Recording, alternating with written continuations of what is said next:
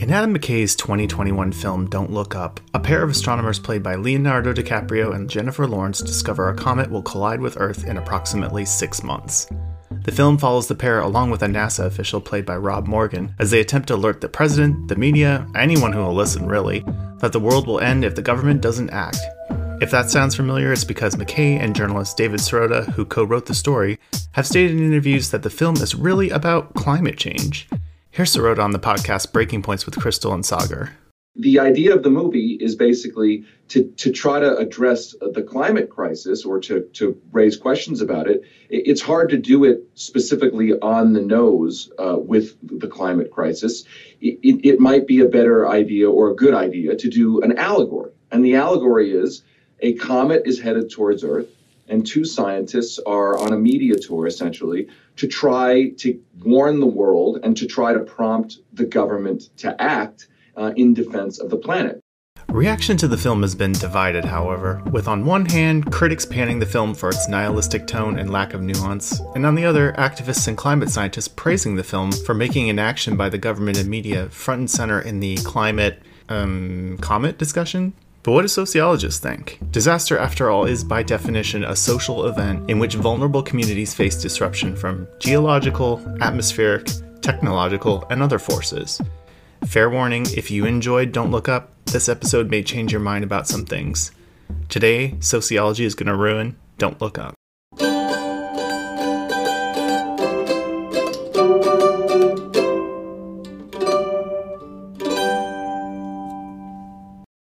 With disasters consisting of disruption of social structures, you can imagine sociologists have a lot to say about the topic. But a lot of media coverage focuses on the economic. How much are climate related disasters going to cost? Or the political.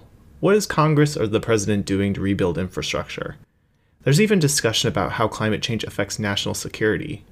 These may be important discussions, and they certainly intersect with what sociologists study. But what about civil society or the communities undergoing these drastic changes? And when we talk about mitigating or even halting climate change, it's important to talk about what's happening at the local, regional, and state level as well as the global level. For the most part, we only see what's happening with the federal government in Don't Look Up. You may already see why this particular choice may bother sociologists, but I'm getting ahead of myself. Let's bring in a sociologist who actually works on the topic. Hi, uh, my name is Nick Janos. I'm a, a, associate professor of sociology at Chico State University in California, and um, yeah, my background is in urban environmental geography, sociology, uh, and also a background in uh, disaster studies. Great, and that fits perfectly with what we're talking about, or maybe it doesn't, depending on how you feel about the film. So, Don't Look Up is billed as a comedy, but I don't really want to get in the conversation about whether it's funny or not because comedy is so subjective and that's its own discussion, right? But I'm curious, as a sociologist who works in the area of environmental justice and disaster, what were your impressions? Yeah, so uh, I put off watching it for a while. You know, it blew up on Twitter and everywhere else in the sort of climate, environmental leftist communities that I'm sort of networked into. Uh, and I just kind of put it off. wasn't sure I wanted to, to watch it because of you know the Hollywood film, but I do have a real interest and love of sort of disaster films. So you know when I got the opportunity to talk with you, I said, okay, I'll sit down and watch it and be really mindful and take notes. And I ended up taking copious amounts of notes, and I had a lot of thoughts. And it turns out that I, I thought it was a pretty good disaster film, but a very poor climate change film. And I don't really know why it was billed as such. Uh, so I have a lot to say about this, its sort of shortcomings and how it fails, you know, from a perspective of sort of a urban geographer and a disasterologist and someone who's really interested in climate change and decarbonization. Yeah, um, part of me was kind of hoping that you'd like it, so it'd be more of an interesting discussion because I did not like it. But um... yeah, well, I was going to say that on that point, I thought, well, am I something wrong with my perspective? Because um, everybody else seems to love it. I'm really not liking it for what it's supposed to be. And then I, you know, was looking at some of your tweets and I was like, oh, yeah, somebody else doesn't like it either. And it turns out it's you. oh, no, you did your research. yeah, no, I the, decided to do this episode because I kind of went off on social media and one of my friends responded, sociology ruins everything. And exactly. In this case, it, it actually did. Yeah and yeah, I wanted to talk about what you referenced right off the bat. So David Sirota, I'm sure you're familiar with him. He's a journalist. Mm-hmm. He came up with the, the story for the film with the director and has stated that it's an allegory about climate change. But this, for me, highlights one of the big misunderstandings about climate change and disaster that climate change is the sole cause of disaster, much like a comet hitting the Earth, right? Mm-hmm. By making that comparison, I'm thinking the film glosses over a lot of human agency in climate related disasters.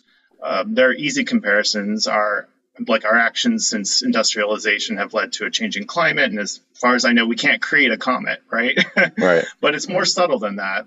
Climate change has been tied to more extreme weather events, but also, like in the case of flooding, upstream development has taken away plants and soil that would soak up rain and prevent flooding downstream where people live.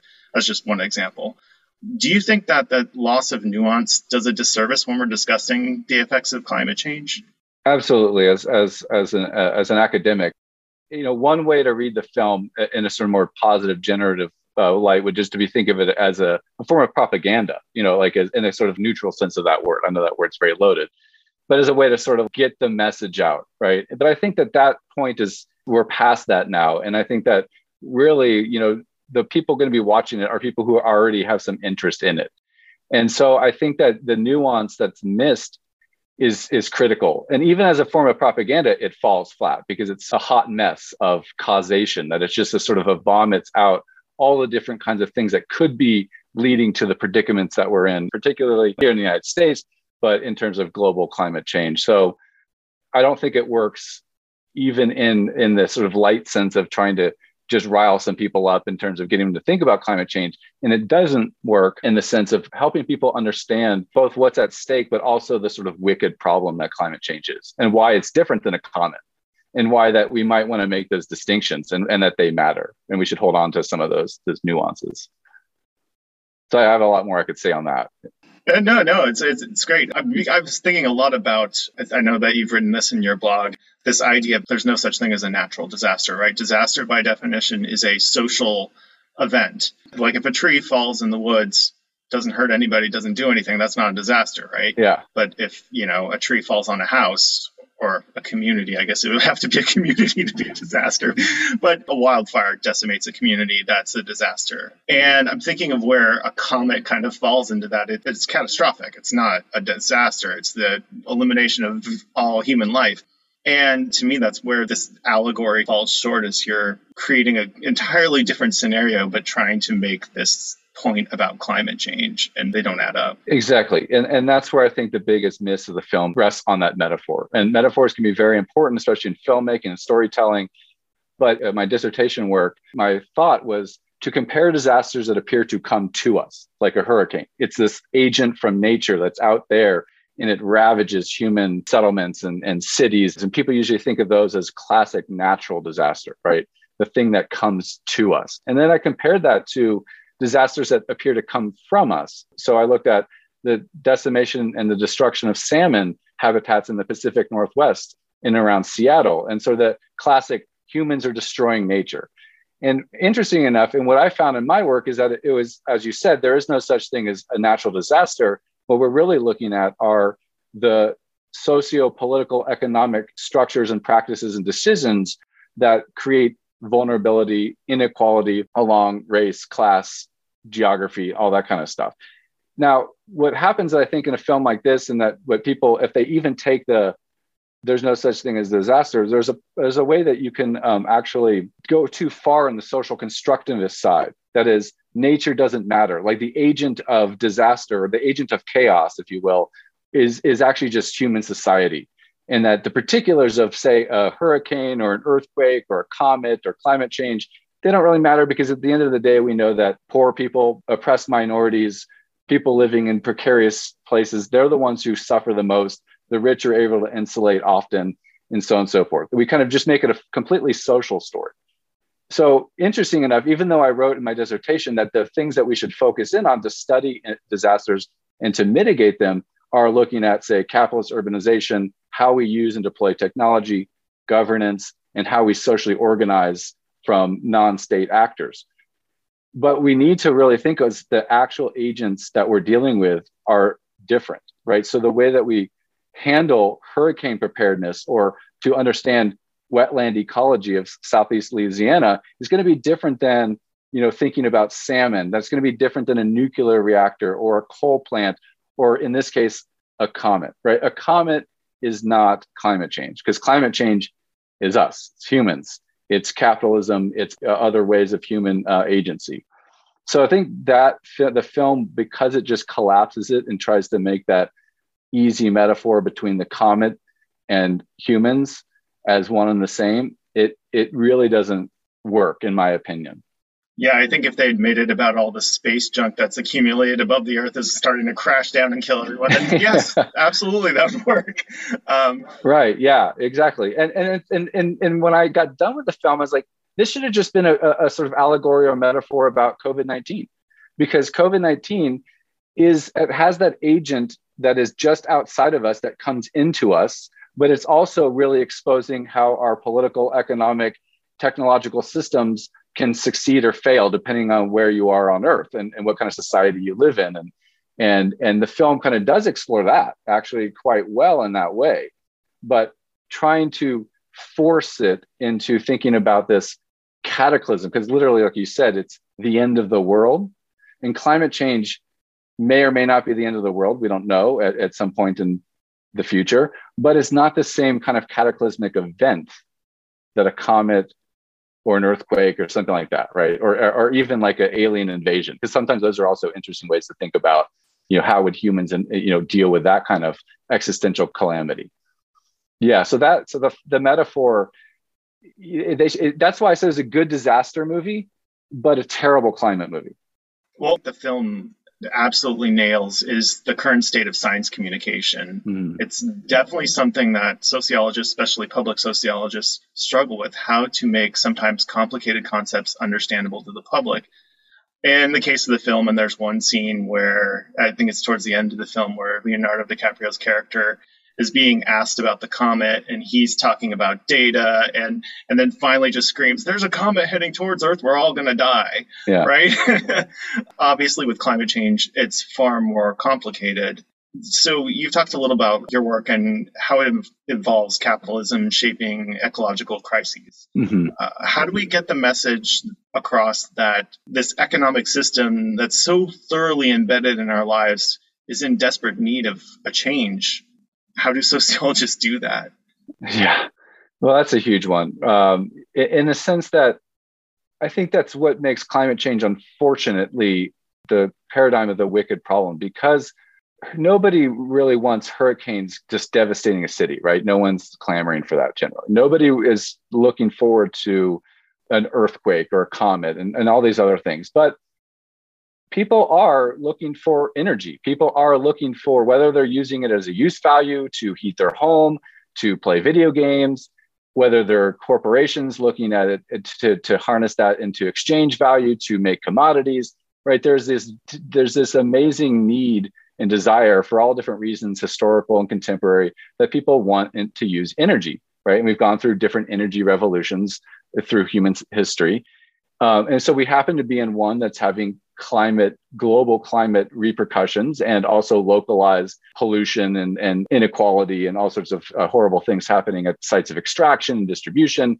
But at the same time, there's no denying that fossil fuels have also allowed the expansion of art, science, technology, the kind of lives that millions to billions of people now live, right? We're at the stage of billions of people harnessing these kinds of uh, fuels to do interesting things, right? And so, how do you make a film about that? Well, I think that Hollywood can't make a film about that. I think that even like documentaries have a hard time because it's one, not easy to accept that the economy, whether you're talking about a socialist country or a capitalist country, using and harnessing fossil fuels and then the damage that they cause, how do you change that, right? Both from a social justice perspective, but also recognizing that there is this desire and need for energy of some kind to do things for humans. I think it's hard to communicate that. And so, even as a form of sort of science communication, as a narrative to get people to think about doing actual changes to decarbonize or to boost certain kinds of technologies or to look at certain kinds of you know environmental social justice policies and things like that the the narratives, I think we're stuck with the in the film. It was just kind of ridiculous. They kept saying it was peer reviewed. It was peer reviewed, and I was just like, this becomes laughable that the filmmakers really thought that science communication is or should be just sort of like backing it up by this idea that it was peer reviewed and therefore we should listen to it. We see the same problem with the pandemic. Just trust the scientists, right? So, from a sociological perspective, narrative and communities of trust, and I'm thinking here of Kari Norgaard's work on communities of denial, right? And how that small subgroups of people that you trust, that each person is sort of embedded within, are most of the places that denial or acceptance of certain kinds of social and objective realities are mediated through what we come to believe is true and false about the world right and so there's kind of like these communities of practice and this is both an interesting way to inject new kinds of narratives into the sort of more informal networks to see if people might change their behavior or ideas right? Sometimes it takes like your cousin who you know starts doing something different and then it influences the family to do another thing who's also embedded in the church like is at the work and so on and so forth.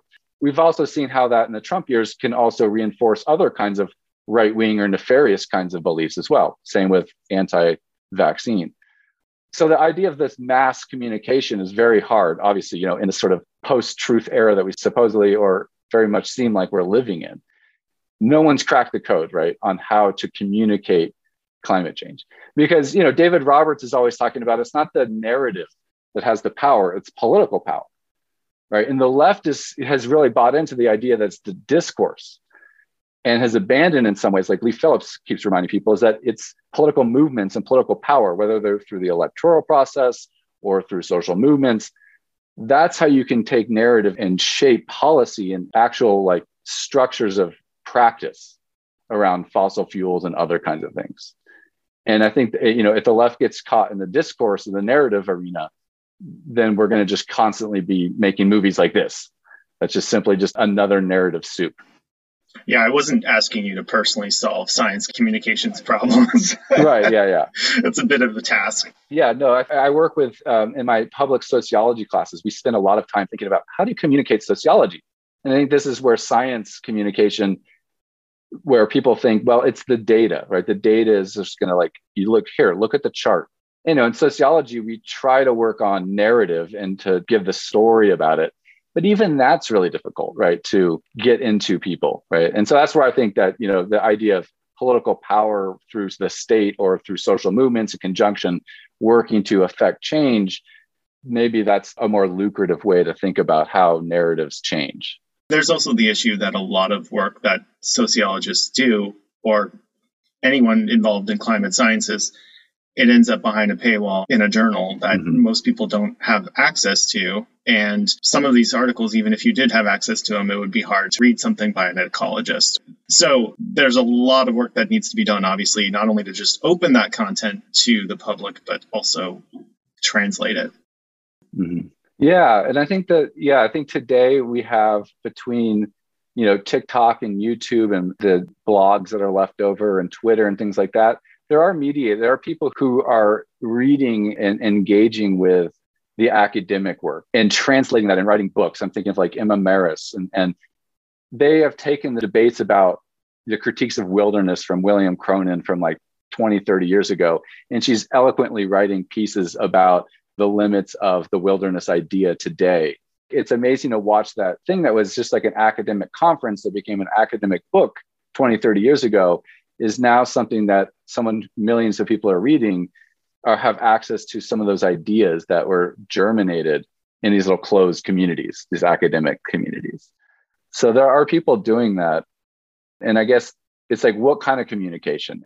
There's so much of it these days, as you know like podcasts. yeah. Uh, uh, another thing that bothered me about the film is it indicates that the fate of the earth lies in the hands of three institutions the the media the federal government not not congress. Congress isn't really mentioned in the film. Mm-hmm. and corporations. Reality, though, when it comes to climate change, not killer comets action at the state level, like in California or through, you write a lot about bioregionalism, organized around areas like um, Cascadia, mm-hmm. plays a big role in our response to climate, not only in setting forth standards, but also creating new political and economic systems to organize around, for better or worse, as your work details. Do we need to be talking more about local and regional governments than getting the quote unquote right person elected in the next presidential election? Because the film certainly says that it's the executive branch, right? That's the issue. Uh, and the media. Yeah, for a while now, we've been stuck in the idea that the president is the most powerful person in the world, which in many ways they are, US president, that is, for those who are not, uh, you know, in the United States. So, anyways, yes, the nation state for hundreds of years now has been the bedrock of the idea of sovereign political action that in an interconnected global nation state system, right? Every nation state working within their borders on interests of national concern. And climate change has come up as a truly global, if not planetary problem, but we're still kind of stuck in the, the framework of the nation state global system, right? One nation at a time doing what they want. And there, of course, the whole system's antagonistic because all nation states are in, in a sense against one another and only form alliances of convenience and necessity so my work and, and, work of others has been really you know thinking about in the sort of neoliberalized era from the 1980s onward um, not only did we have explosion of globalization we also had the reterritorialization of localization and regionalization. So this kind of double movement that the world began to globalize but at the same time, locations, capitalism became more embedded in reliant upon local and regional governance to sort of organize the global supply chains across the world to sort of erase the nation state borders. And so, you know, many people argue that the nation state, the power has been declining for about 40 years, and that the global has sort of transcended it as the, the political scale at the same time that the local and the regional has also become very important. And so our my work with Corina McKendry, we've been looking at this sort of reterritorialization around carbon commodity chains that have to go from the sites of extraction in the interior of North America, Alberta tar sands, the coal fields of Wyoming and Montana. They actually have to transport that through space, through territory, parcelized subnational territories of what they call the sort of thin green line California, Oregon, and Washington, British Columbia. That's where the export terminals are to get that material all the way over to China and other users in the developing world. So there's been a lot of resistance along these commodity chains in North America, in Washington, Oregon, British Columbia, of course, you know, the Dakota Access Pipeline and so on and so forth, where regional and city-based actors are sort of throwing wrenches into these commodity chains, into some of these biggest most powerful sort of fossil fuel corporations from getting their product to market and to shut down the export terminals. And they're doing this not just, they're not really, some of them it's direct action activism. Often, a lot of it, it's also states prohibiting them. It's the Lummi Nation tribe that in, in Washington that, that, was able to stop the Cherry Point by taking it to the Army Corps of Engineers. And by, based on treaty rights, uh, it was overturned. So the export terminal and, and at Cherry Point, Washington was stopped. And what this suggests is that it's not that we need to find the local solutions because I think that that discourse is done with as well. The idea that the antidote to globalization is the local.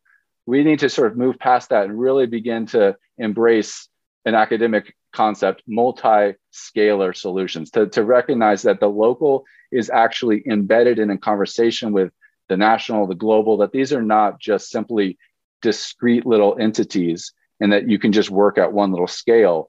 It is that you need to make both spatial linkages between different parts of the world to affect change, but also to recognize that what you're doing at the sort of so-called local is actually could be national politics. It could be a global politics.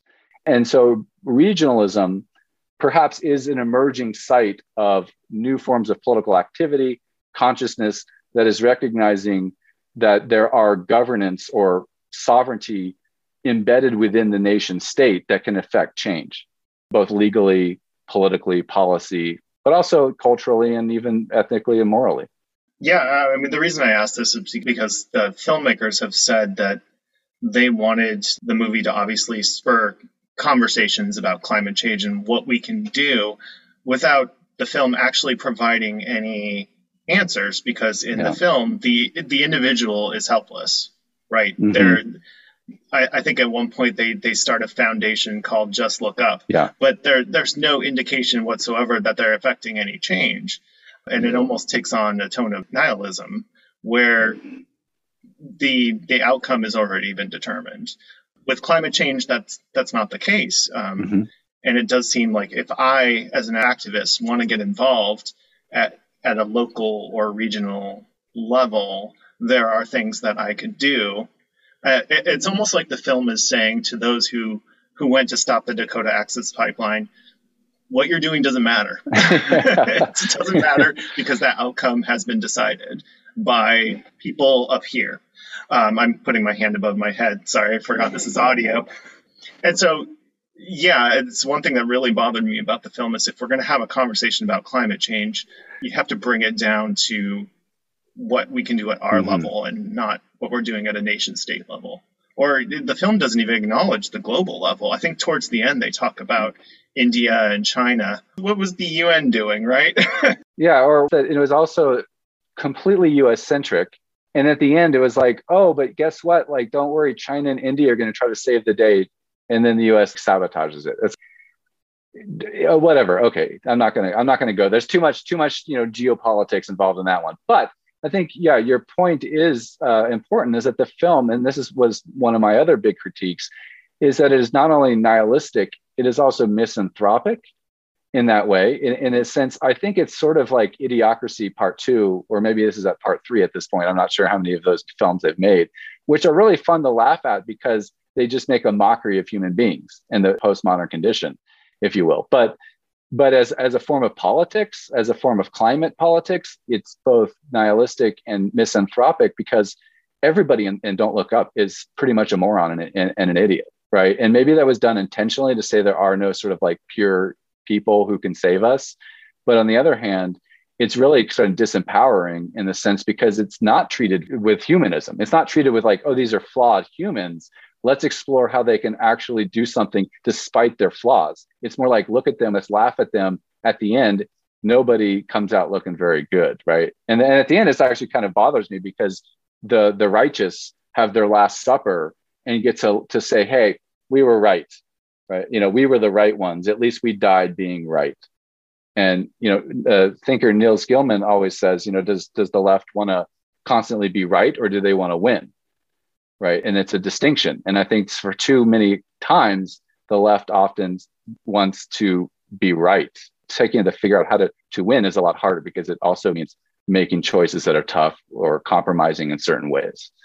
But that so you don't have to compromise because uh, you know, for example, these anti-pipeline protests involve actors along the whole commodity chain. So if you want to like chain yourself up in direct action doing something, you can do that. If you want to lobby you know Governor Kate Brown to file a motion to block it, you can do that. You know, there are actions that eh, eh, that people can take in any kind of politics in these kind of battles against fossil fuel commodity chains, but also just in decarbonization. Right. Some of them are, I tell my students are really not very sexy, but you know, working on single family zoning, you know, I listen to your housing podcast, right? There are all sorts of ways you can get involved in that. It doesn't have to be going to meetings. It can be working to support legislation to change in these laws. And so that politics is all missing from the film, right? And that the agency that the film leaves us is is really there is no agency.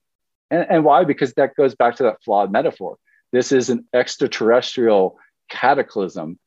And if we think of climate change as an extraterrestrial cataclysm, then yes, we probably we all going to die, right? In that way. And on that note, yeah. well, thank you so much for for joining me. This is this has been really great. Uh, it's great to talk to you. Well, I really appreciate it. Yeah, I had a lot of fun. Why there's a change in the weather, there's a change in the sea. So from now on